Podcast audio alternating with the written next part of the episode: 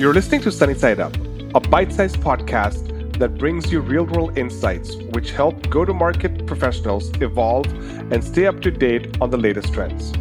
Join us as we share best practices and proven techniques from industry experts and practitioners. I'm your host, Asher Matthew. Today's episode is made possible by Demand Matrix. Demand Matrix helps you complete your data stack with technographic, intent, and revenue potential data to help you accelerate revenue. Thanks for listening. Welcome back, everybody, to another episode of Sunny Side Up. I'm your host, Asher Matthew, and I'm with a company called Demand Matrix. And today I'm super excited to invite to the show Ali Penny to talk to us about nurturing talent. Ali, welcome to the show. Thank you so much for having me today. Super awesome. So, Ali, tell us a little bit about yourself. Yeah, sure. So I am a Long Island native and NYU graduate. Um, and I have been working for a company called Yext for the past 11 and a half years, um, really focused on building out programs, uh, taking small ideas and then bringing them to fruition and, and, making sure they have a huge impact at the company.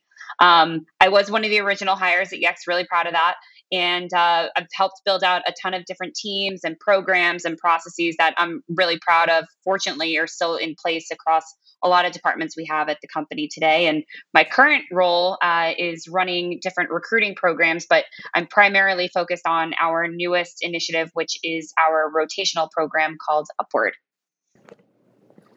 Fascinating. Let's dive in. So, sure. tell us about your journey of how you got to Yext and then what have you been working uh, while your time there? And what's the most exciting thing that you're working on right now? Yeah. Um, so I am so proud of my story and, and hopefully everybody enjoys it. Um, it is definitely not uh, the norm. Um, I mentioned earlier I was an NYU graduate. So I actually was a psychology major and um, pretty set on going to med school.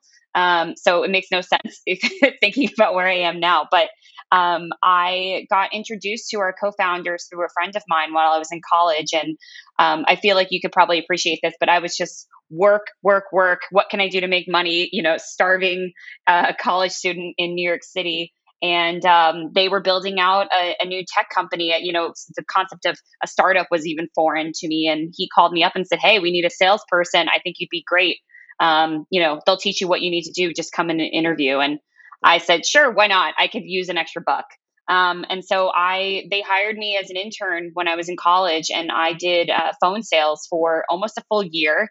Um, shocker it turns out i'm really good at sales so um, i decided actually when i graduated um, a few things that, you know had decided why i didn't want to go to med school mainly just was looking to work again and, and not continue on to graduate school and um, yext was still a company and they were growing and they were happy to have me back. And so I said, let's do it.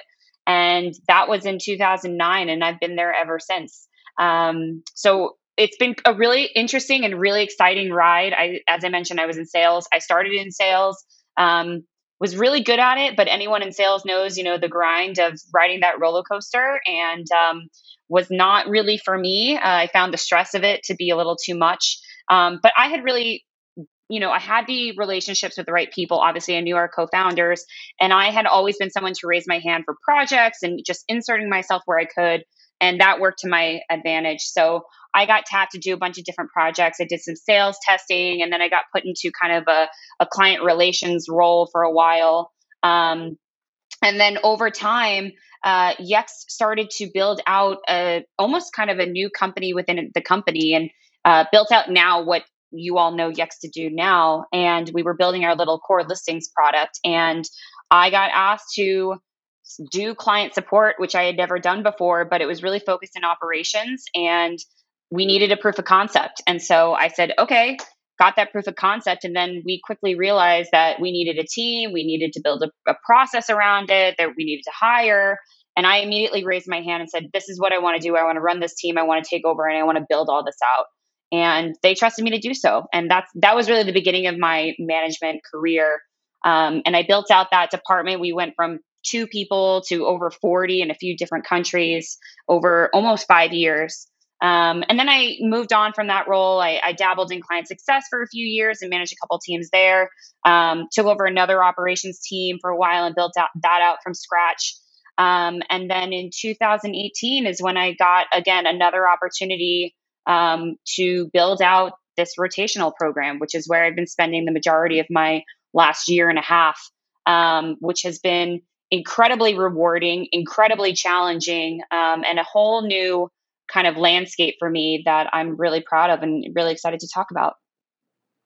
It's it's great to see and I totally appreciate your journey because I firmly believe that if you want to do something material at a company, you have to stay there for more than two years. And so yes. the longer you stay there, the longer you, uh, the more opportunities you have, and then you have those relationships that carry you forward. So congrats on a successful run at Yext. Thank you so much. And I so, totally agree with that. yeah, I, I mean, it, it, totally. And so I believe that when you look at people operations, right, or people mm-hmm. professionals uh, like yourself, uh, have two types of people that they're dealing with, right? Mm-hmm. They're dealing with the reps who want to become an exec, and then they're dealing with execs who want to unlock their, let's call it execiness and get to that super exec status. Right? Yeah. Mm-hmm. And so, uh, how do you think about these two tracks from your vantage point? Yeah, it's it's such an interesting kind of uh, way to think about it, but I think it makes so much sense. And when I was thinking about this, you know, the rep to exec, I think is is kind of the obvious that most people find themselves on that track, and I've been on that track for a long time. Um, and for me, I mean, I think the most important things that if you're on there, the first and fundamental thing that you should be focusing on is building out your skill set. You know, finding out what you're good at, and then when you figure that out, honing in on that. I tell everybody that I manage if you don't become an expert at something and prove your worth and value in that field, then you're not going to be able to move on and then continue to do different things because you're never really becoming really good at that one thing. You want to be irreplaceable. And then you need to be able to see where there's white space and be able to fill that white space. But I always say if you're going to fill white space, make sure you're not sacrificing what you're already doing. So that's why you got to be really good and be an expert. Um, and then I always talk about, you know, on that rep to exec journey, how do you become relevant? How do you add your value? You know, I mentioned that about myself. I had to figure out where I fit in and how I could be relevant to our co-founders and to our new leaders that were joining the company who didn't even know me, you know? So you have to find ways to make yourself relevant, insert yourself where it's appropriate. Um, and then I always say the last part of all of that to kind of bring you to that executive level is building that network and establishing your role in the org. Just like you said, you know, you need time and tenure to do that. And you need to have some patience, I think, too. You know, that's not something that happens overnight. And so having this expectation that something, you know, a light switch is going to flip and then boom, you're going to rise to the top is not really realistic. It does take hard work. Um, and sometimes does take failures too, and recognizing those failures.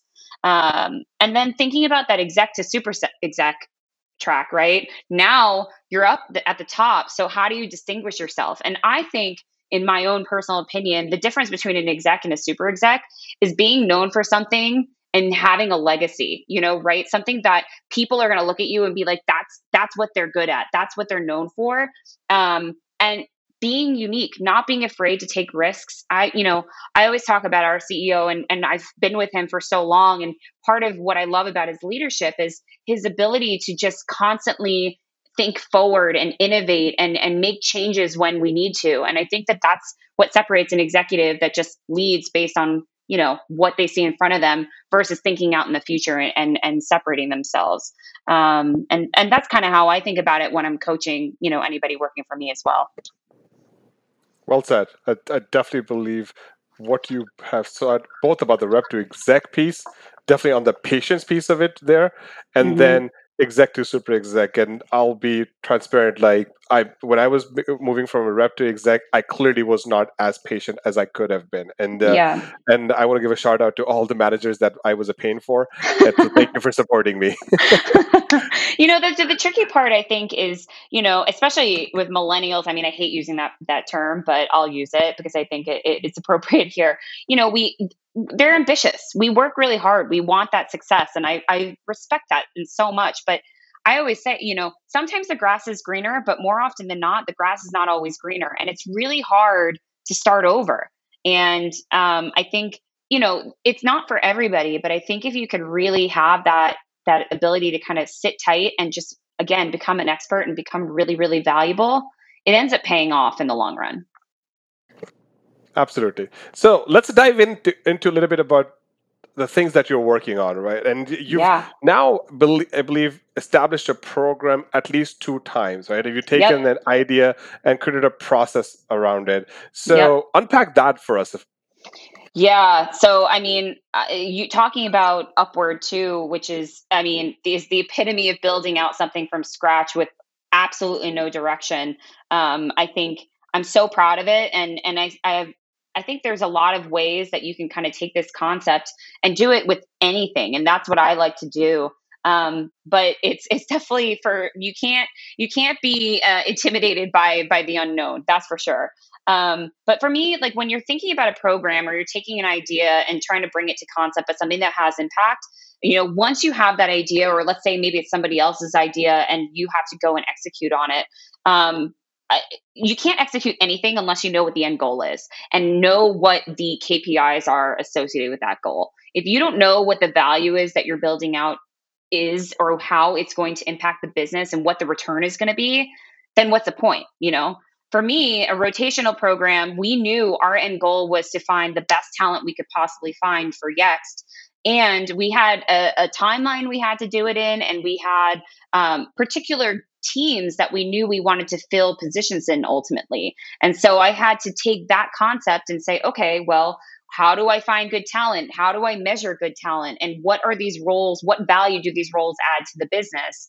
And where we have we maybe been lacking before then so we could figure out what we could do differently. And a lot of that came back to how do we interview? Um, how do we we develop their skills? How do we you know what education are they coming from? What what experience do they have? You know maybe it, it, we can actually be different. Um, and then i always talk about doing your research you know it, chances are it, what you're trying to build may not be exactly the same somewhere else but someone's probably doing something similar. And i i'm a firm believer in you know, getting to know what your competition is doing. I don't think that there's anything wrong with competition. Um, and I think it just makes you smarter and wiser and gives you ideas. And so I, did, I spent months doing research about in all different kinds of companies in technology and finance and um, just to understand how rotational programs work and ultimately we decided to do something completely different than what they do but i wouldn't have known to do that if i didn't know how it was done somewhere else um, and then I like to talk about, you know, you have to build a framework and you have to hit key milestones and you have to stick to those milestones.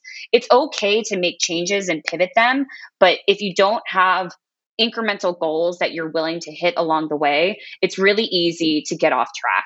And I personally, within that framework, I like to build outlines. I like to just take everything in my head and just spit it out on paper and then fill in the gaps. And then I can unpack that into, okay, which of this is needs to be done in the next week? What of this needs to be done in the next three months six months so on and so forth? And then you can start to really keep yourself on track and keep yourself organized.